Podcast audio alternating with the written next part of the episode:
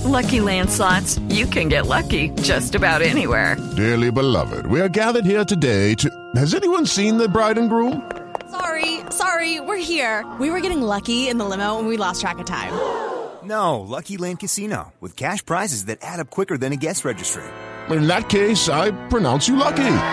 Play for free at LuckyLandSlots.com. Daily bonuses are waiting. No purchase necessary. Void where prohibited by law. 18 plus. Terms and conditions apply. See website for details. With Lucky Land slots, you can get lucky just about anywhere. Dearly beloved, we are gathered here today to. Has anyone seen the bride and groom? Sorry, sorry, we're here. We were getting lucky in the limo and we lost track of time. No, Lucky Land Casino, with cash prizes that add up quicker than a guest registry. In that case, I pronounce you lucky. Play for free at LuckyLandSlots.com. Daily bonuses are waiting. No purchase necessary. Void where prohibited by law. 18 plus. Terms and conditions apply. See website for details. Hey there, this is Richard from sunny Fullerton, California, and you're listening to Barca Talk. Hey everybody, Brian here. Welcome to Barca Talk.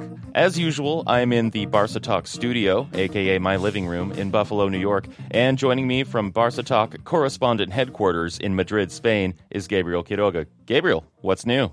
Not much, Brian. How are you doing? I'm doing okay. What's the? I guess you didn't get a whole lot of sleep last night. Uh, I did not. The game here, the Clasico of, uh, in Miami, was at two o'clock local time, two o'clock in the morning. So I was uh, up late last night watching the match. I didn't get home till about four thirty-five or so, uh, but it was worth it. It was an entertaining match, which we're going to talk about. Um, but yeah, I'm a little tired. Yeah, yeah. Well, you know that shows your commitment to to Barca. Because you could have watched it online on replay. I could have at a reasonable time, but you chose to stay up. I could have, yeah. And uh, my my friend Luis, who's also a super fan here, uh, he wouldn't he wouldn't have let me. So uh, yeah, so we watched it live and and it was worth it. Cool, cool. Um, so, what did you think about our our new little addition to the beginning of the show, our listener intro? Yeah, I definitely like it. I like the intro. I think it's a good um, introduction to our Barca Talk to hopefully welcome some new fans and followers into into the Barca Talk podcast world. Yeah, I, am into it. Uh, since gearing the show back up this month, uh, we've gotten a lot of great responses and more new listeners. And truth be told, that was a friend of mine who called in this week. But we would really like to get all you listeners calling in and doing these intros for us. So the way to do it is real simple. Just call the voicemail line. That's 716 795 2853 and record our intro straight from your phone. Uh, the script is very straight ahead. Just tell us your name, where you're calling from, and introduce the show. This is Barca Talk you're listening to Barca Talk, something like that, and throw in a little uh, Visca Barca if you want. Uh, now, if you do not like calling phone numbers, you could also just record it on your smartphone and email it to us at barcatalkpod at gmail.com. So, again, the phone number is 716 795 2853, and the email is barcatalkpod at gmail.com. All one word, Barca Talk Pod. We just recently changed the email address from what it used to be, so that's the current email address. Make sure to use that one. Um, you got anything else to add before we before we kick things off? Uh, no, I don't. Let's let's get this started. Okay, let's start the show and do some Barca talk.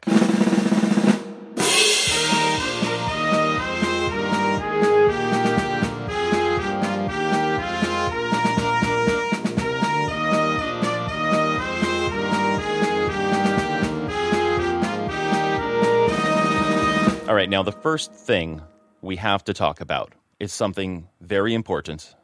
It's been overshadowed by all the controversy surrounding Neymar, but it's a really important story that has been ignored.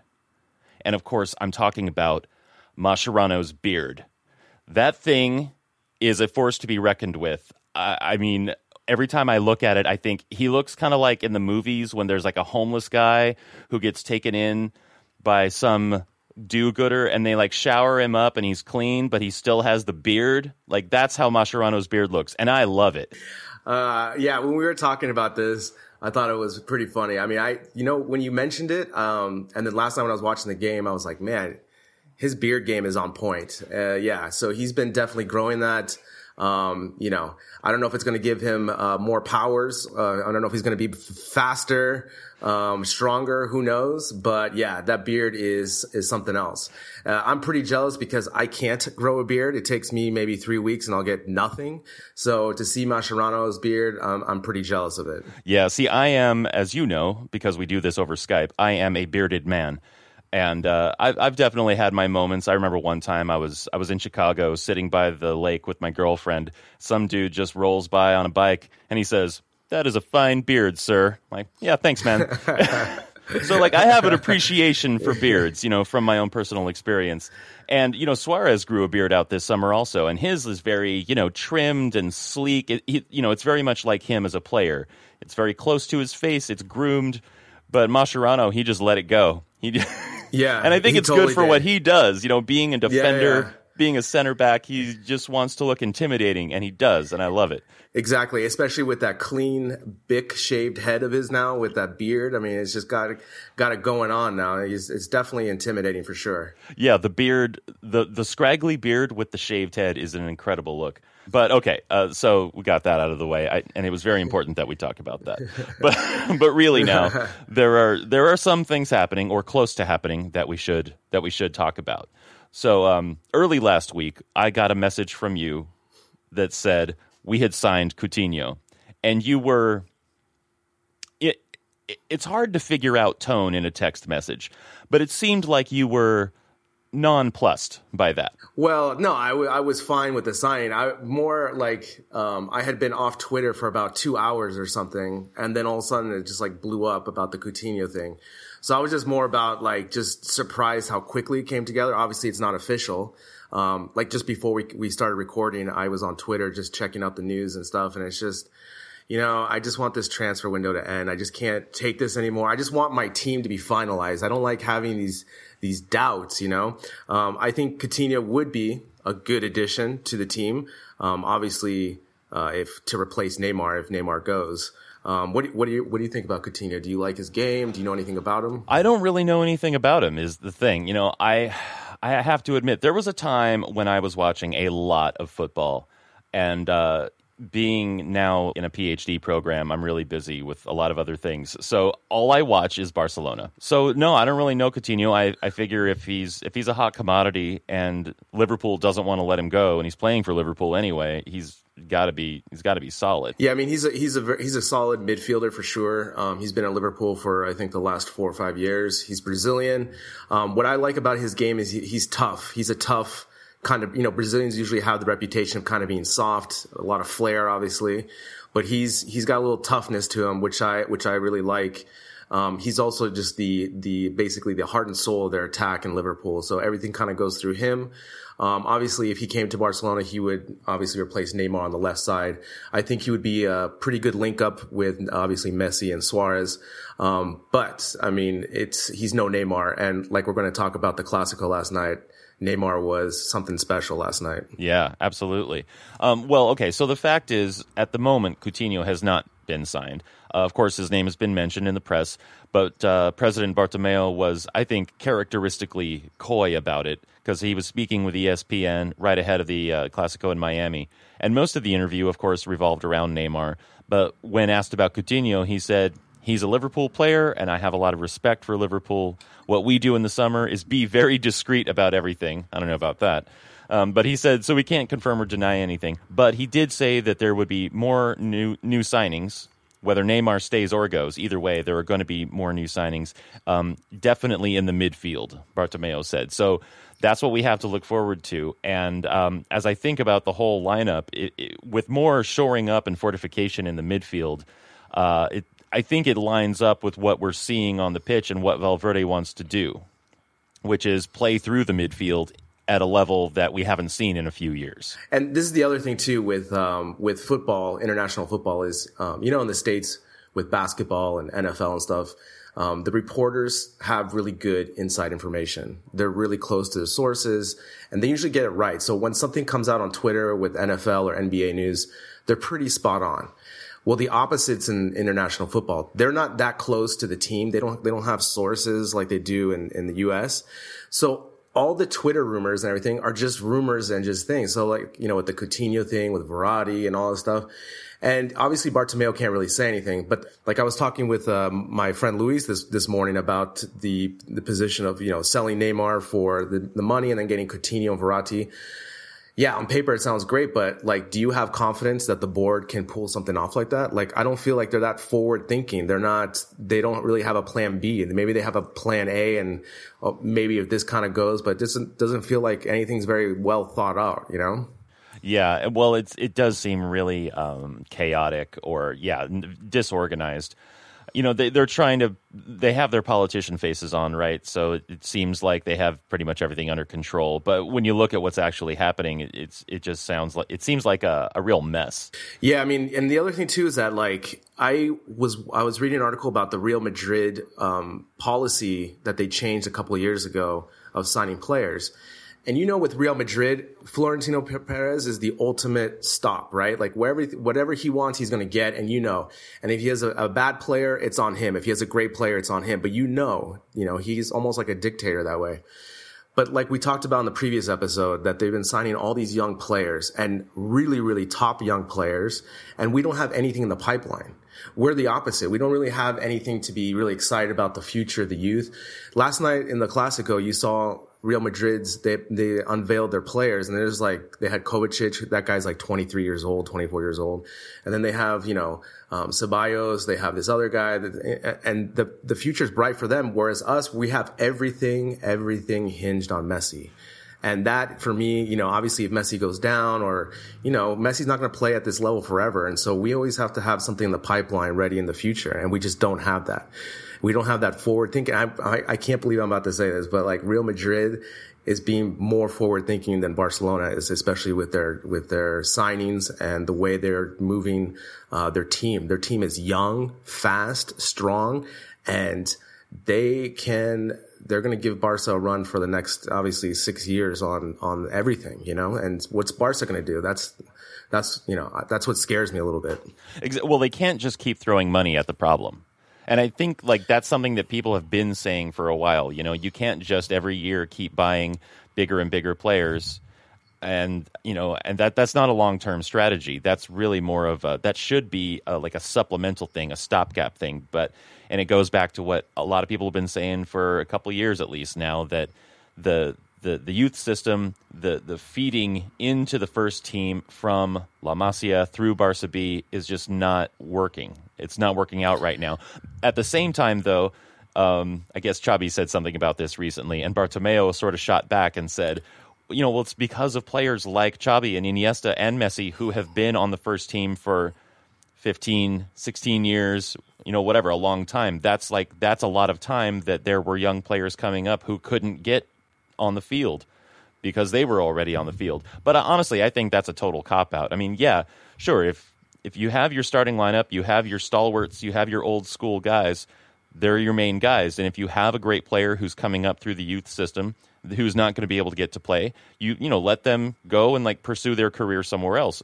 But you have to just keep that consistent conveyor belt of great talent, great players coming through the system so that when those players are ready to leave, you can phase them out and phase in the new guys. And you see like little shades of that, but it's like you're saying there isn't a long-term plan right now. Yeah, and that's the thing is that they're not loaning out their Barca B players to teams to get more experience. And that's what they need to do. They just need to loan them out to La Liga teams and just let them thrive. Let them sink or swim, you know, because that's how you're going to find out if they're going to be on Barcelona future. And if they're not, you just sell them. I mean, that's really what it comes down to. You know, that's what Real, Real Madrid is doing. They are investing all their money into players under 24 years old. So you, all their signings this summer have been pretty much all under 24. And hopefully when they, their policy is, you know, they get five years out of them, they can still sell them when they're under 30 and still make a hell of a money getting that on the transfer fee. That's what they did with Ozil. That's what they did with Di Maria. And, you know, that's how they're able to get this, uh, the French guy that they're looking at, Mbappe. I mean, this guy is going to be like the new Thierry Henry. And if they get him, look out. I yeah. mean, we are, you know, if they get that signing, like I was talking with my buddy, if they get that signing, we are screwed. yeah, yeah, it sure would seem that way. Well, I, I think I want to be, I want to clarify something you said. It, I I don't want anyone to think that you're feeling envious of Real Madrid, but but you have but you're recognizing that they have at the moment a better plan, like a real plan for the future that, objectively speaking, has you know more potential in it. And we just wish that we were that Barca was doing that. We're not envious. Exactly. I mean, that's the thing. It's just like my, so my basketball team that I follow are the Warriors, and I've talked about it before, that the way they do business now, the way they've changed everything, the way they're forward thinking, it's something that other teams are really envious. And so that's what I hoped that Barca could be. And that's what they used to be like when they had Pep Guardiola and La Masia players and all that stuff. But ever since Pep left, we have been uh, searching for a plan, and we've had different presidents. And it's just, you know, now that I see Real Madrid and just see the potential that they have, and that they're going to continue. You know, they're going to be strong. And Zidane knows how to use his his bench. You know, and those players are going to get a lot of experience. So yes, I'm not envious, but I just wish Barca just had some sort of definite plan. Yeah, well, I don't know if Valverde is going to have um, as much influence as we might like on that. I mean, because I, I, look at Valverde and I think here's a guy who has a lot of the same ideas that uh, you and I are talking about, that a lot of fans have about having this long term plan and really maintaining the uh, the core values of Barcelona when it comes to the La Masia and the B team leading up to the first team. Of course, not everyone is going to be able to make it to the first team, but really trying to you know make good players and keep that conveyor line going. It seems like Valverde is much more interested in bringing up those youth players, bringing up the B players, and if he's here for uh, at least a, a few years, which he will be, assuming things go well, then he might be able to influence the board to sort of change their tactic a little bit or change their strategy. But if they're not paying attention, if that's what he wants, and whether or not the board is paying attention, you know, who knows? Basically, though, what you're saying, I totally agree, is if if the board keeps going the way they're going, they're going to get voted out. Exactly, and you know, this is the thing: is that if uh, Valverde was still in Bilbao, let's say, right, he has so much control in the club. He knows, you know, he, he's in charge of the, the development team and he's, he's interested because he knows he's going to be there for a long time, right? And so he needs to see, okay, this player's coming up. Okay, I can do this. But in Barcelona, he's just trying to survive, right? He's just trying to get stay for the three years, try to be successful. Like he's, his goals are not to try to develop and try to bring players. His goal is to try to win, uh, be successful, get the best out of the team, and just that. When you're on a lower team, the manager is definitely more invested, you know, wants to have his hand in the development and all the stuff of the lower tier team. But in a club like Madrid and Barca, like they are just trying to to survive those three years because there's so much stress involved. The last thing they need is uh, to worry about Barca B and that's why they need a good right. you know you need a good um, a sporting director that's looking out for the club and concerned about the Barca B as well as the as the as the main team. So yeah, well, you know that th- this is going to be, it has been, and it's going to continue to be an ongoing conversation. So let's uh, let's step away from that for now. I think we've I think we've covered most of the main points. um, and there's so I want to get into this Neymar thing again, uh, regretfully, because we have to talk about Neymar and we can't avoid it. But I have to say it's at this point it's the kind of story that has become so comically absurd at this point. I mean, even one writer for Sport in an opinion piece said that it's become farcical. That I don't even really want to talk about it until something actually happens. Either he stays, he goes, or even even if he were to actually just say something, then I would feel better about getting into it. But we we can't help but talk about it really. Uh, so I want to talk about one specific thing that, given the circumstances, seemed like a big deal, though it might not have been, but at least it actually happened, and the fact that it happened was confirmed by video. So, in training last week, uh, Neymar and the new signing uh, Nelson Semedo got into a little spat in training, and there's video of this. Semedo came in for a tackle, and apparently he came in a little hard for Neymar's tastes. So Ney got in Semedo's face. And then Semedo walked away immediately, just trying to defuse things. But Neymar wasn't having it. He at least gestured like he was going after him. And then Busquets pulls him back. And then Neymar storms off, leave, left training for the day. So, talking about this in a press conference uh, in Miami and the whole lead up to the Clasico, Iniesta said that, like, because of this situation and what's being said about Ney, which is worldwide, it has much more significance. But for those of us who are training, it's it's nothing. So are things like this common in training sessions? Are we trying, or is the press trying? To, I guess we are the press, but is the other press trying to blow it out of proportion because there's such a huge question mark over Neymar's head right now? I mean, how common are things like this in training? Do you think? Uh, I think it's very common, um, and I just think that since it was caught on film, you know, it just, it's a bigger deal, especially with all the rumors and so forth. I mean, I just think he's just, um, stressed out, obviously, about the situation.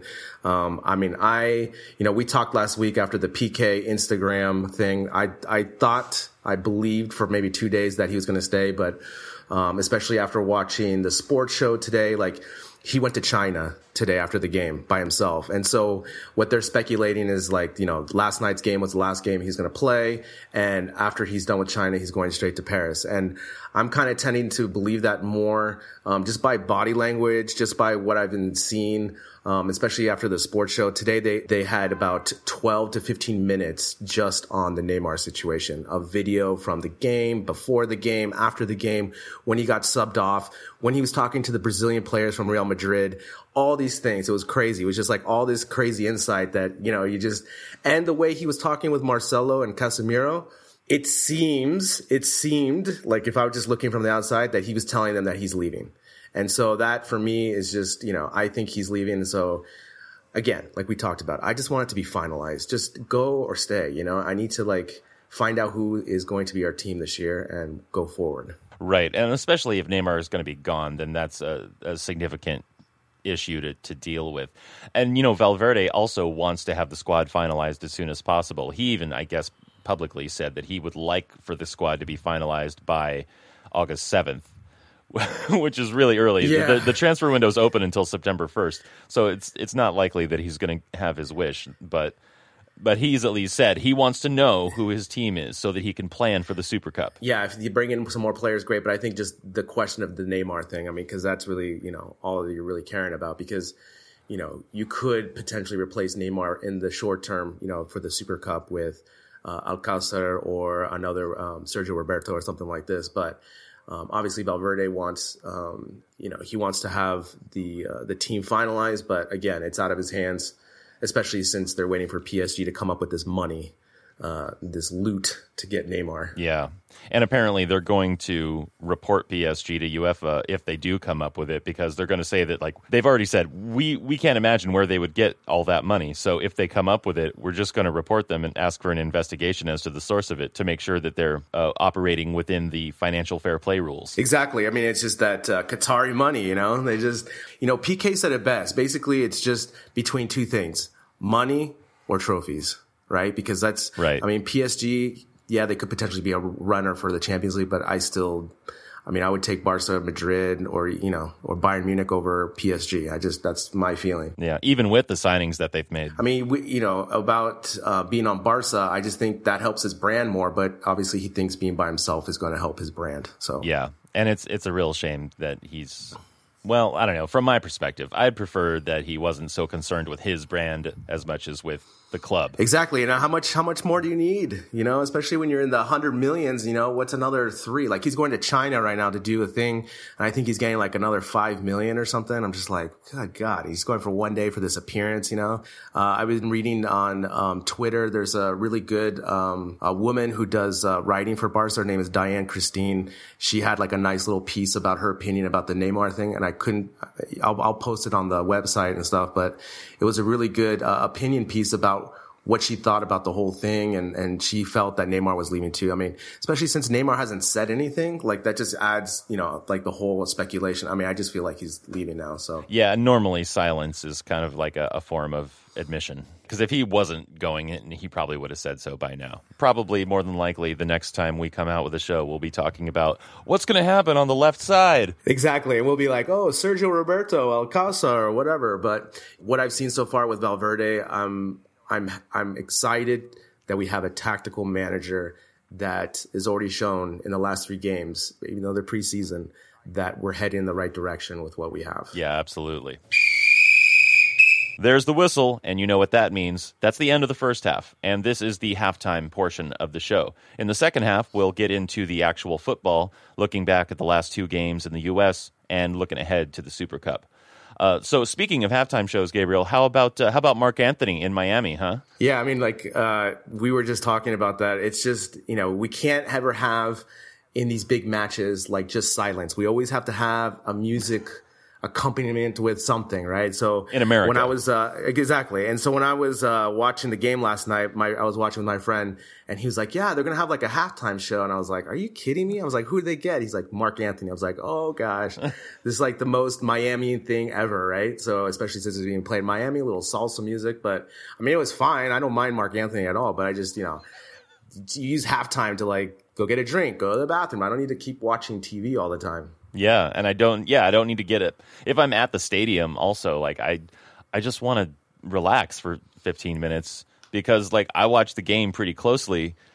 I don't want another show to happen for me to either watch or not watch something I have to worry about ignoring. Just let me chill out. Exactly. And here in Spain, what they do in halftime when Champions Leagues or anything like this is on the local TV, they just do all advertisements the whole time. And I kind of didn't like that at first because I wanted a little analysis, but actually I don't mind it because then it's just, you know, you know the game's not starting. And then when you actually see the game, the game's ready to go and you're ready to go. Yeah, there's a lot of confusion like with uh, the way they, they cover soccer here in the States. There's often a lot of confusion because they'll be doing replays and analysis. And, you know, if you look away for a minute because it's halftime and you look back and you see playing happening, you're like, oh, is did, did the second half start? Oh, no, okay, that's a replay. Never mind. And, it's better actually. I think yeah, might as well just wallpaper the whole thing with just advertising. And that's what they do for 15 straight minutes. I'm for it. Well, okay. So as far as our own halftime uh, business is concerned, um, I wanted to talk about a couple of social media things relating to the show. So um, one thing I really like about working with with you, Gabriel, is I don't like Twitter. I really do not like Twitter but you're a lot better at it than I am, and you're on it a lot. You actually like Twitter, so I just leave the whole Twitter aspect of um, the Barca Talk social media campaign to you. So, but I'm just since I don't look at it, why don't you tell me and our listeners what are what is our tw- Twitter activity like? What do we what do we do there? So our Twitter activity right now is just um, publishing articles that I think are interesting for Barca fans. But I mainly use Twitter just to follow insiders um, on any sport that I follow, and I just really like it because you know, you get different perspectives. Um, you get journalists. Um, they link to their articles, so you get them when they're uh, freshly written. Uh, but also, I I love love love watching a game and on Twitter at the same time. I love seeing reactions and seeing how different people react to different things. For me, that is like watching with a bunch of people and you just, especially when something spectacular happens and you get the reaction. I just think it's it's a great way to watch the game. So that's how I watch Twitter. Uh, more and more, we're going to um, put more posts, and obviously, when I'm during the season, I'm going to post more pictures as well as on Instagram, which you're going to talk about. Yeah, I, personally, I like Instagram. I enjoy it. I like sharing photos, and sometimes I'll do some Photoshoppy or some video edit type things and sharing those. But um, just in the same way that, that we want to hear your voices on the show, we also want to get involved with you on Instagram. So you could follow us on, uh, well, you could follow us on Twitter also, but uh, definitely follow us on Instagram as well. Our username is Barca Talk Pod. And just tag us in any of your fan posts. You know, if you've got you in your Barca jersey, whatever, go ahead and give us a tag and we'll repost it on our Instagram. So it's not just us generating stuff. Uh, but we're sharing and uh, engaging with with the listeners in the community. And the important thing to keep in mind is that all of this social media is great and it adds a different dimension and adds different ways that we can interact with with the listeners. But at the end of the day, it's really all about this right here. What's coming into your ears. So give us a call 716 795 2853 and record a show intro for us. Or tell us anything you want. Uh, we were joking earlier about Mascherano's beard. What do you got? Give us your best Mascherano beard zinger, right? Give us your best Mascherano beard jokes. And uh, finally, I would feel I would not be doing my duty if I didn't ask you to give us uh, a rating or review in the iTunes store. At this point, we've put out a good number of shows. Uh, we've gotten some good reviews. And if you search the iTunes store for just FC Barcelona in the podcast area, the results page is filled with our episodes. So that's great. But more ratings and reviews will uh, help the show grow even more. And just tell your friends about it, share it. Uh, we really appreciate that. Uh, you got anything else, Gabe, before we start the second half? Nope. Let's get started with the second half. Okay, let's do it. Start the second half.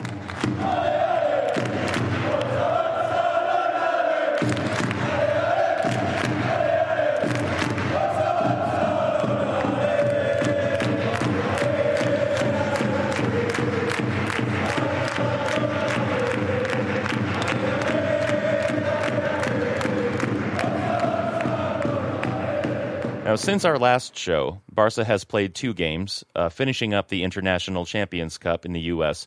Of course, the grand finale being the Clasico in Miami. But before that, they played Manchester United in Washington, D.C., winning 1 0 with a goal from Neymar. So let, us talk about that match. What, you, what, what, are your initial thoughts? Well, first, um, I just watched the highlights. I didn't watch the full match. Um, but what I saw, I liked. Um, you know, with the match against uh, Madrid, Manchester United, and of course the the first game they played against, I forget right now, top of my head. Juventus. But uh, Juventus, they have started really strong, um, pushing the tempo. Uh, you know, trying to get the ball back, and that's what they did with the Manchester United game. You know, like we, I'm, I have been really impressed with what Valverde has been able to get from Rakitic, uh, Messi, Suarez, even Neymar. Um, they just look like we talked about before, they just look so much more organized. They know what they have to do.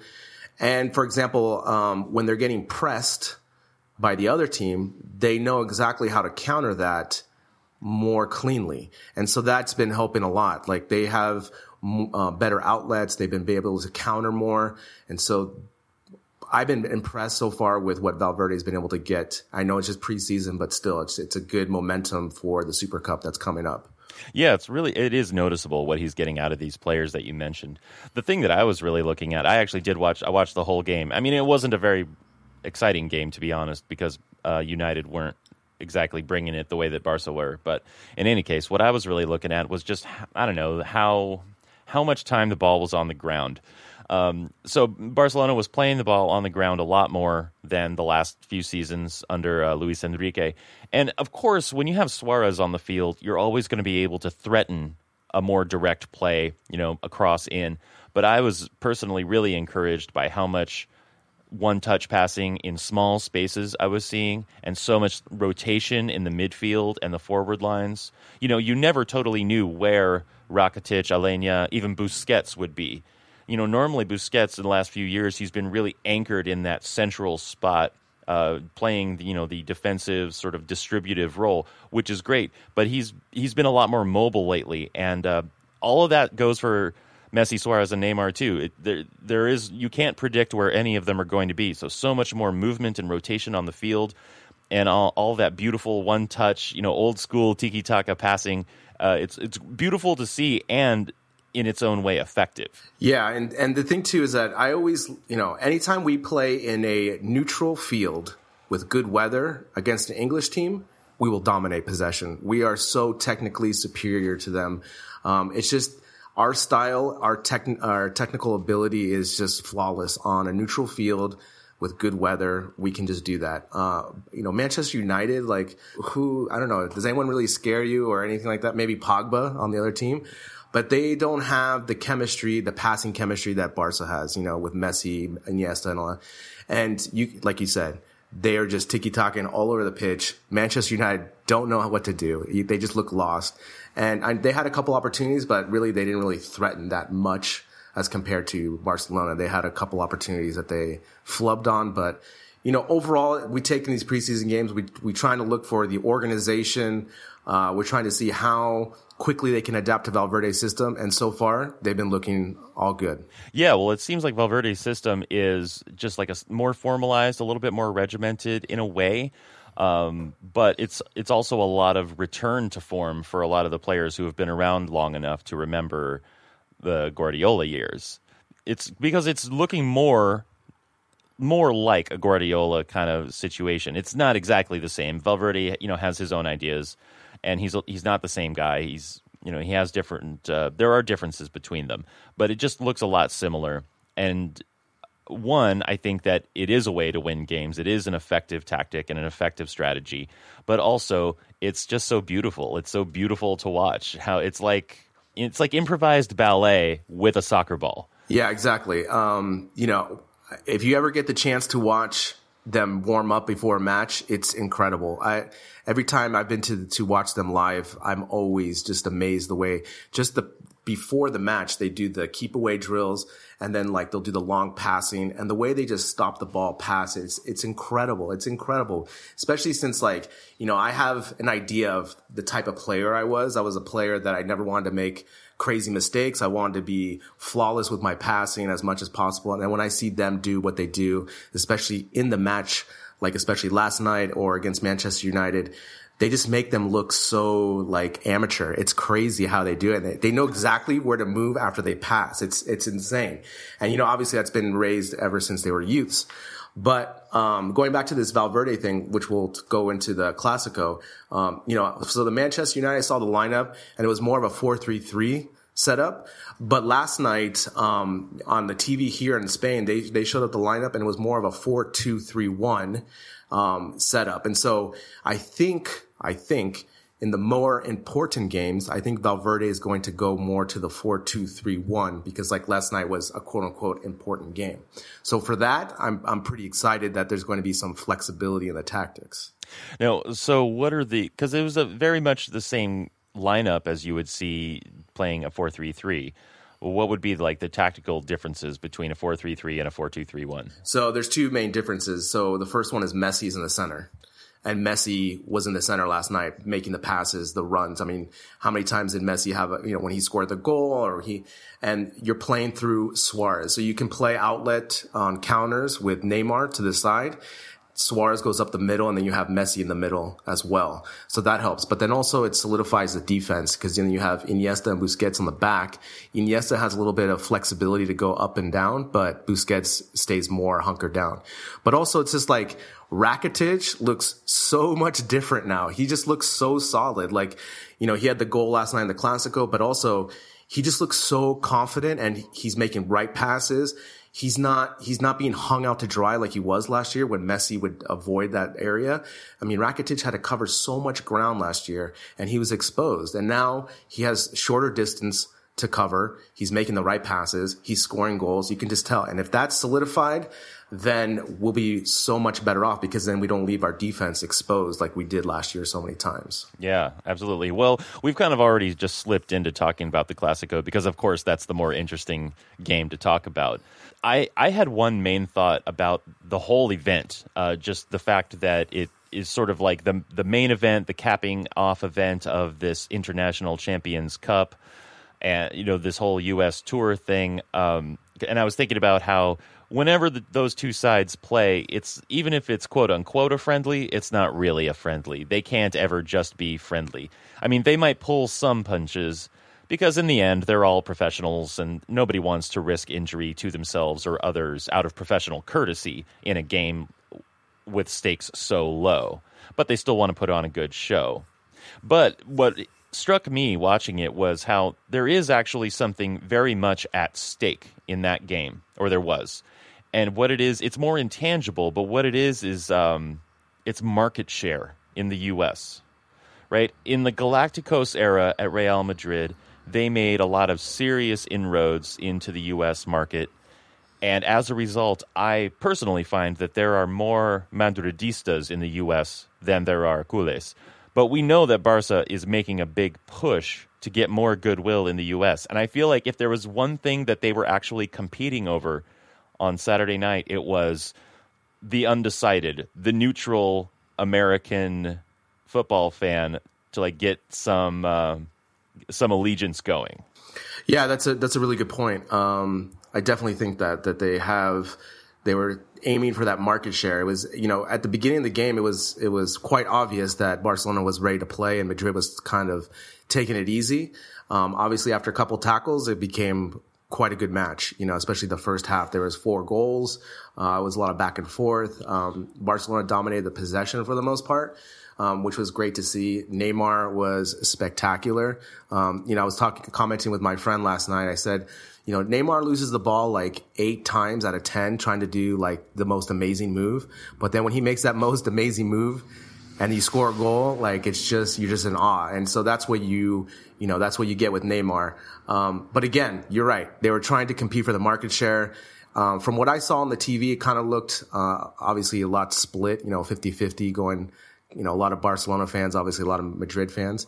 Um, so it's interesting to see. You know, I think it's a great idea. I think it was a great event, um, especially the game turned out really well. So I think everyone kind of won you know, won the night basically. It was a, a great game. Everyone had, looked like they had a great time uh, watching the game. I was talking with my dad. My dad watched the game. He he thought it was going to be a, a, boring game, but he was he enjoyed it. So you know, everyone. You know, from what I read in Twitter too, everyone just enjoyed the game. Yeah, it's uh, the fans definitely won. Yeah, I mean, and also the way you know the U.S. always puts on a show. You know, they were able to gain uh, a lot of momentum going into the game with you know, events beforehand with Neymar doing a Nike uh, show, uh, Messi with Adidas. Um, they, they, were able to, you know, really, really gain momentum. People paid a lot of money to go down there to go watch the game. Also, this helped because this is the new stadium unveiling too, as well. I mean, it was just a lot of like the perfect storm. And I think for both teams, you know, both teams um, are really happy and pleased with the with the outcome. Yeah, I'd say so. I, I do want to point out just one one moment that was uh, somehow important to me, and I, I want to try and talk through why that was. So there was this one exchange in the second half between Neymar and Jordi Alba, and they were just checking the ball back and forth to each other. I think three times, maybe even four, before Jordi made the run down the line, and Neymar found him. He put it through to him, and personally, I love seeing that kind of thing um, but I often get the sense that a lot of Americans don't understand what that's about. And in this case, the, the play got broken up. You know, the defender sort of dispossessed Jordi of the ball. But in the last few years, um, it seems like they've been more concerned, Barca has, more concerned with circulating the ball over a large area. They haven't been checking the ball as much in a small area. But I remember maybe five, six years ago, you know, you'd see Xavi and Busquets check the ball back and forth five, six times, and then suddenly something would appear out of that. You know, someone would make a run, they would get into some open space, and then something came out of it. So I think there's something when you see it that it seems somehow like stalling or it seems like inefficient or unproductive. I don't know. When I see it, I think it shows just a lot of patience and uh, a kind of like that that old school like probing way of playing where you know we're not going to be pushed around and we're not just going to circulate the ball and circulate the ball and hope for something. Like uh, if you know we if we see something that could develop like we'll we'll stay in here. And i feel like it's actually a, a, good tactic. And i so i i pointed that out to a couple of my friends who i was watching with and i said you see that kind of thing? That's actually a very for my money a really good little tactic. It's a very local strategy but i think it's great and uh, I I, I want to see more of that this season. Do you do you have you know this this specific thing I'm talking about? Yeah, and and it goes down to also you have to know where they are in the field. If they're in the middle third, um, you know, none of the players are going to be really doing a lot of diagonal runs or through runs or anything like that. They're just trying to inch closer to the goal, right? So that's what they're trying to do. So Busquets and Iniesta are just pinging it back and forth, but they're constantly moving forward by a little bit, little bit, little bit. When they're in the last third and they're still pinging around, that's where all the runs come in. That's when the overlaps, the throughs, the over the top, these type of things. And so it just really depends where they are on the field. But yeah, I mean, that's really, I mean, possessing the ball like the way they do is so hard to do. Everyone that's played, they know you, you try, you try so hard. You're like, okay, I'm just going to pass it backwards. We're going to keep it. But you know, there's always a moment after maybe the fifth pass that you either lose the ball or because of pressure. And these people are professional footballers. So the other team are just as good, especially with Real Madrid last night. They know exactly what Barcelona is going to do and they know how to counter it. But the way they just pass and, and dance with each other that way is still, still, I can't get enough of. I mean, that's, you know, this is one of the reasons why I love Barca is just the way they do that. They toy with the other team. And yeah, like, like you said, they ping it, they see all the runs, and they're always inching closer to the third, right? And once they get to the third, they have that flexibility, that independence where they can do their own flair. That's where Messi comes up with these great plays. Neymar, Alba does the overlap. You have all these things happening. And as a defender, you have so many things coming at you. Have to be so disciplined, and that you just need one one uh, mental breakdown, and you got a goal for Barca. Yeah. Okay. So now, what uh, what do you think about how this friendly, quote unquote, um, has to tell us about what we're going to see in the Super Cup tie? So that's a two match tie coming up in Spain on the uh, in mid August. Yeah, so I think it's just the, more of the same that we've been seeing in the Clásicos. That Madrid's going to focus on the counters. That's how they scored their two goals. They're fast, so that's how they they focus against Barcelona. They'll press. Um, I think Barcelona is going to um, hopefully maybe have some other tricks up their sleeve. Obviously, they're not showing everything in the preseason, but I think going forward, um, I definitely have more confidence going forward, especially especially if Messi's playing the center role it's it's so hard, so hard for Ramos and Varane to cover him because if he miss if he can get through one of them, then all of a sudden you have Suarez there. It's it's game over. I mean, Messi through the middle puts so much pressure on the defense that they, you know, you have everyone focus on Messi and Messi can slip a ball. So I think going forward, I'm, I'm super excited for this Super Cup. It's going to be amazing because it's two Clásicos within like three days of each other. It's just, and you know, it's a home and away. It's, it's going to be great. I'm really, really excited. And today when I was watching the sports, they're already doing a countdown. Oh yeah, because I mean, how it's not often that you actually get to kick off the official competitive season with two Clásicos inside of a week. Exactly. Like the last time I think was like four years ago. I think it was when, uh, yeah, something like that. But they're already starting a countdown. And it's it's going to be kind of interesting because uh, right now Madrid is a ghost town. Like I was telling you before we recorded, that everyone's gone on vacation. So Madrid is going to be a little quiet. Um, and since Barcelona is a beach town, there's going to be a lot of people in Barcelona. So it'll be interesting to see how that, um, you know, with the bars here, because most of the bars are going to be closed for August. Uh, we'll see how that plays into any of, of the matches. And also, the Super Cup doesn't really mean anything. Like, I mean, it's nice if we win, but at the same time, it's not, you know, you, you're basically just saying, okay, we beat you, Madrid.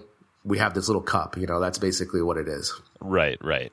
Uh, now, do you think you're going to be able to get into the, uh, the game in Madrid since since there's nobody around?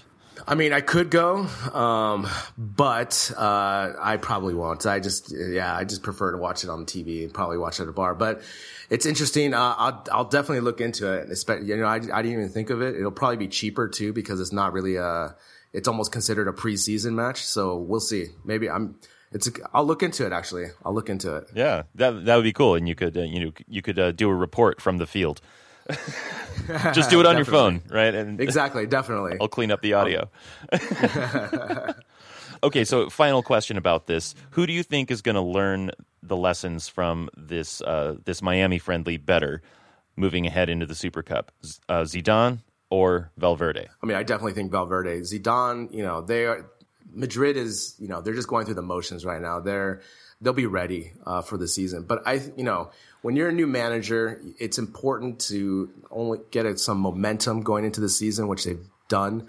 Um, it looks like the players are happy with the system. They, you, you, can just see the way they've been playing.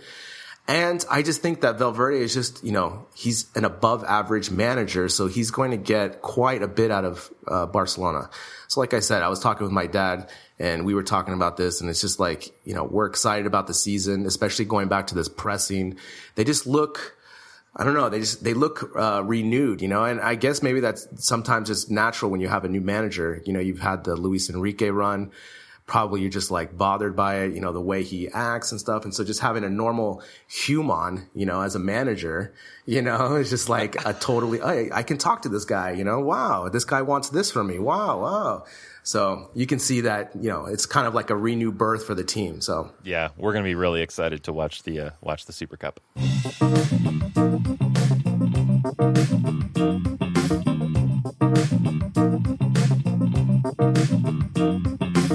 Well, that is it for this week. Uh, thanks for listening. The news might compel us to do another one between now and the end of the Super Cup, but I think right now the plan is to hold off until the Super Cup has been played. And at that point, we at Barca Talk are going to be coming at you every week, every Monday, with more Barca Talk. You can follow the podcast on our multiple social media channels, such as Facebook, Instagram, Twitter, which can all be found on our website, barcatalk.net.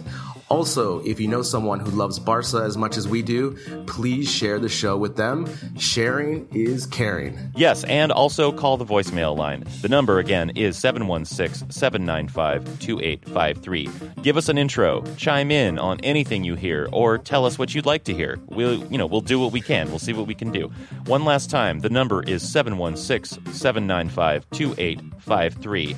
We will be back soon with another episode of Barca Talk. For now, I am Brian Henderson. I'm Gabriel Quiroga. And thank you for listening. Visca Barca. Barca.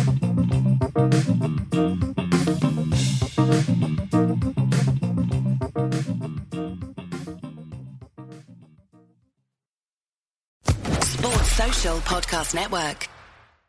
It is Ryan here, and I have a question for you. What do you do when you win? Like, are you a fist pumper?